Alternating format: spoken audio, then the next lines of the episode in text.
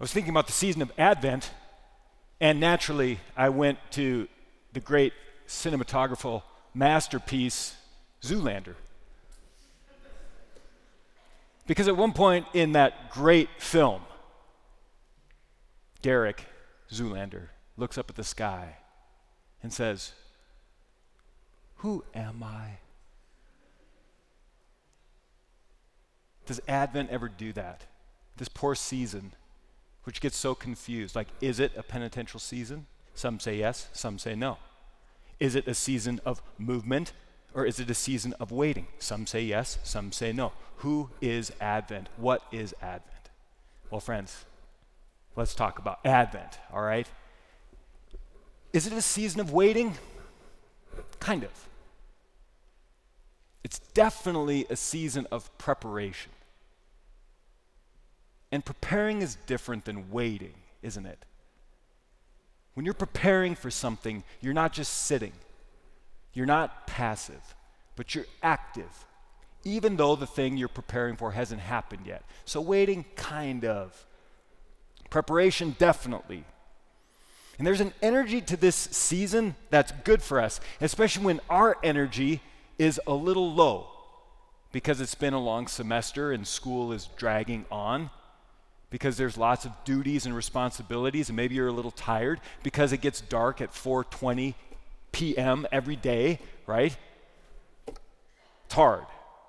So the church gives us this season to help us. But we have to engage it.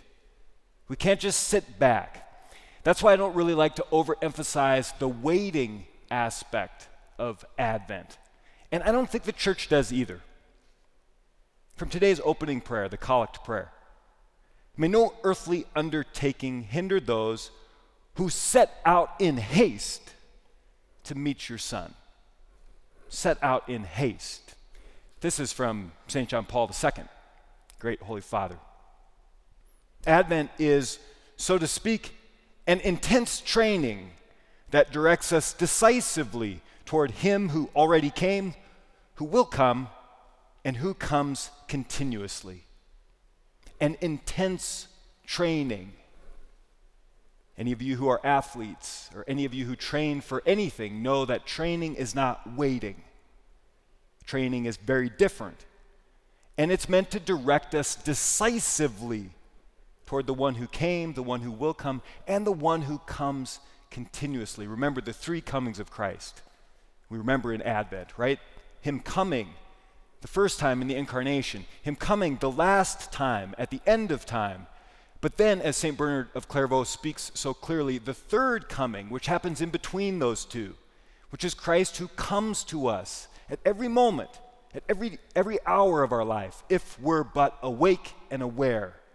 And so, Advent is a time to be more intense and more intentional. And then we have the gospel for tonight where we see the great figure of John the Baptist, this wild man who, if he was here tonight, would scare most of you. Because his message is not one of sitting back and waiting. His message is one of great intensity. I always joke that every parish council should put a John the Baptist figure on their parish welcoming committee, right? Here, welcome to Mass. And then you'd have one guy with big hair, right? Leather, clothed in camel skins. And he'd be like, You brood of vipers, who warned you to flee the coming wrath? And if you think I made that line up, I didn't. That's what John the Baptist says. Because he's trying to wake us up. Because his message isn't one of simple waiting, but is one of real importance. He preaches repentance to turn away from sin, to get ready for who is coming. And that message has intensity to it. It's not a superficial one. But rather, what he's saying is get ready. And get ready means let the grace of God overturn all sorts of things, especially sin, so that when the new grace of his coming breaks into our lives, we have prepared, that our hearts are awake, ready, actively receptive to Him. The reason John preaches repentance, by the way, my friends, is because if we don't acknowledge our sinfulness, which we do at the beginning of every Mass, if we don't acknowledge our sinfulness, we'll never recognize our need for Jesus. We'll never recognize our need for a Savior if we don't have anything to be saved from. If I'm okay and you're okay and we're all okay and everything's okay and all we need to do is affirm one another, then we'll never recognize who Jesus is. We'll never know him as Savior. And we'll never desire him to come into our lives and change us and free us. O come, O come, Emmanuel, and ransom captive Israel. That's the call of Advent. And it should be the call of every one of our hearts to say, Lord, I need you. I need you to save me. Not just be kind to me, not just affirm me. I need you to save me. By the way, that's what Jesus' name means. Yeshua, Yahweh saves. God is salvation. And it's not a random picking of names. The angel tells Joseph, You are to call him Jesus because he will save his people from their sins. So we first call to mind our deep need, our desperate need for Jesus to be our Savior. How do we prepare? Well, our preparation is significant. The mountains need to be brought low, and the valleys need to be filled in. If you've ever done any work excavating, to bring down a mountain is quite a thing. To fill in a valley is quite a thing. It's hard work, it's big work. We're talking about a serious reorientation of the spiritual landscape of our souls. That's what we're talking about, not superficial reorientation, not just kind of cleaning up a few things, but to have major features in our lives overturned and filled in. Because that's the effect of sin. Sin causes great excesses, spiritual mountains that block the path, and it causes great defects, spiritual valleys or chasms that also block the path and keep us from setting out in haste to meet our Savior. Both those things need to be brought low. Excesses, too much. What does that look like? Maybe too much self centeredness, maybe too much reliance on yourself, too much satisfying lower desires.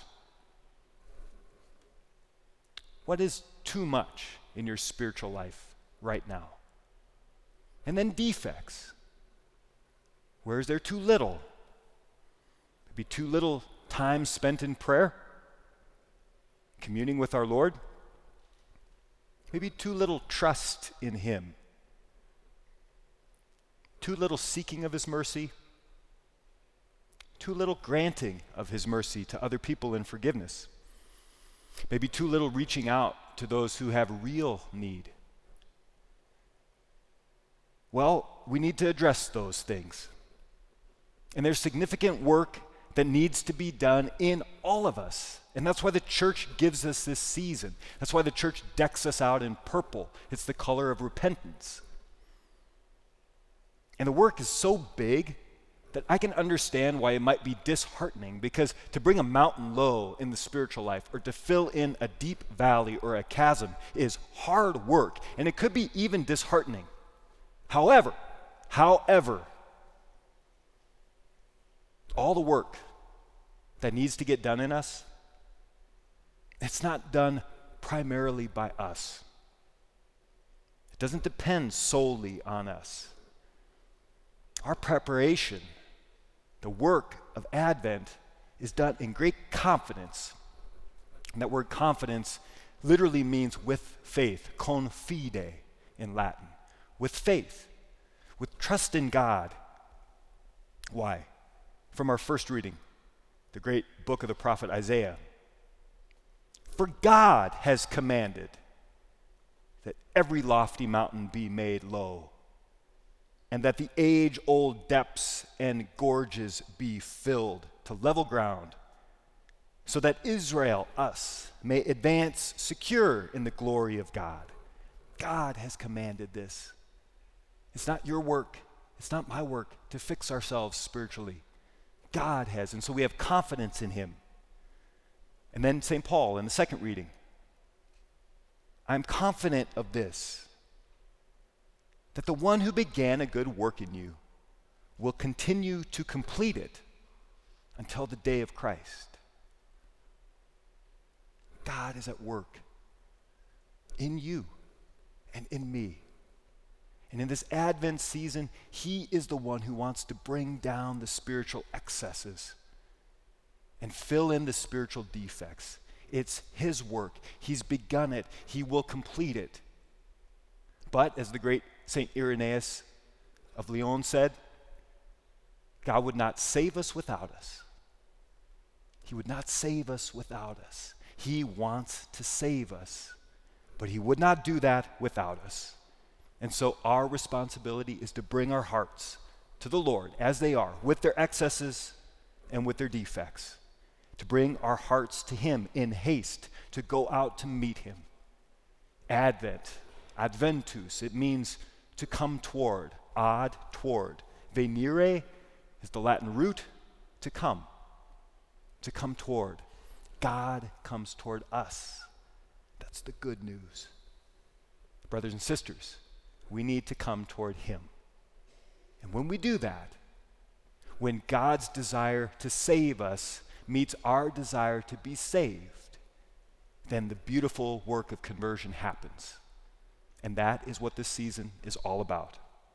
So may we joyfully, intensely, decisively direct our hearts to Him who has already come, who will come, and who comes to us right now.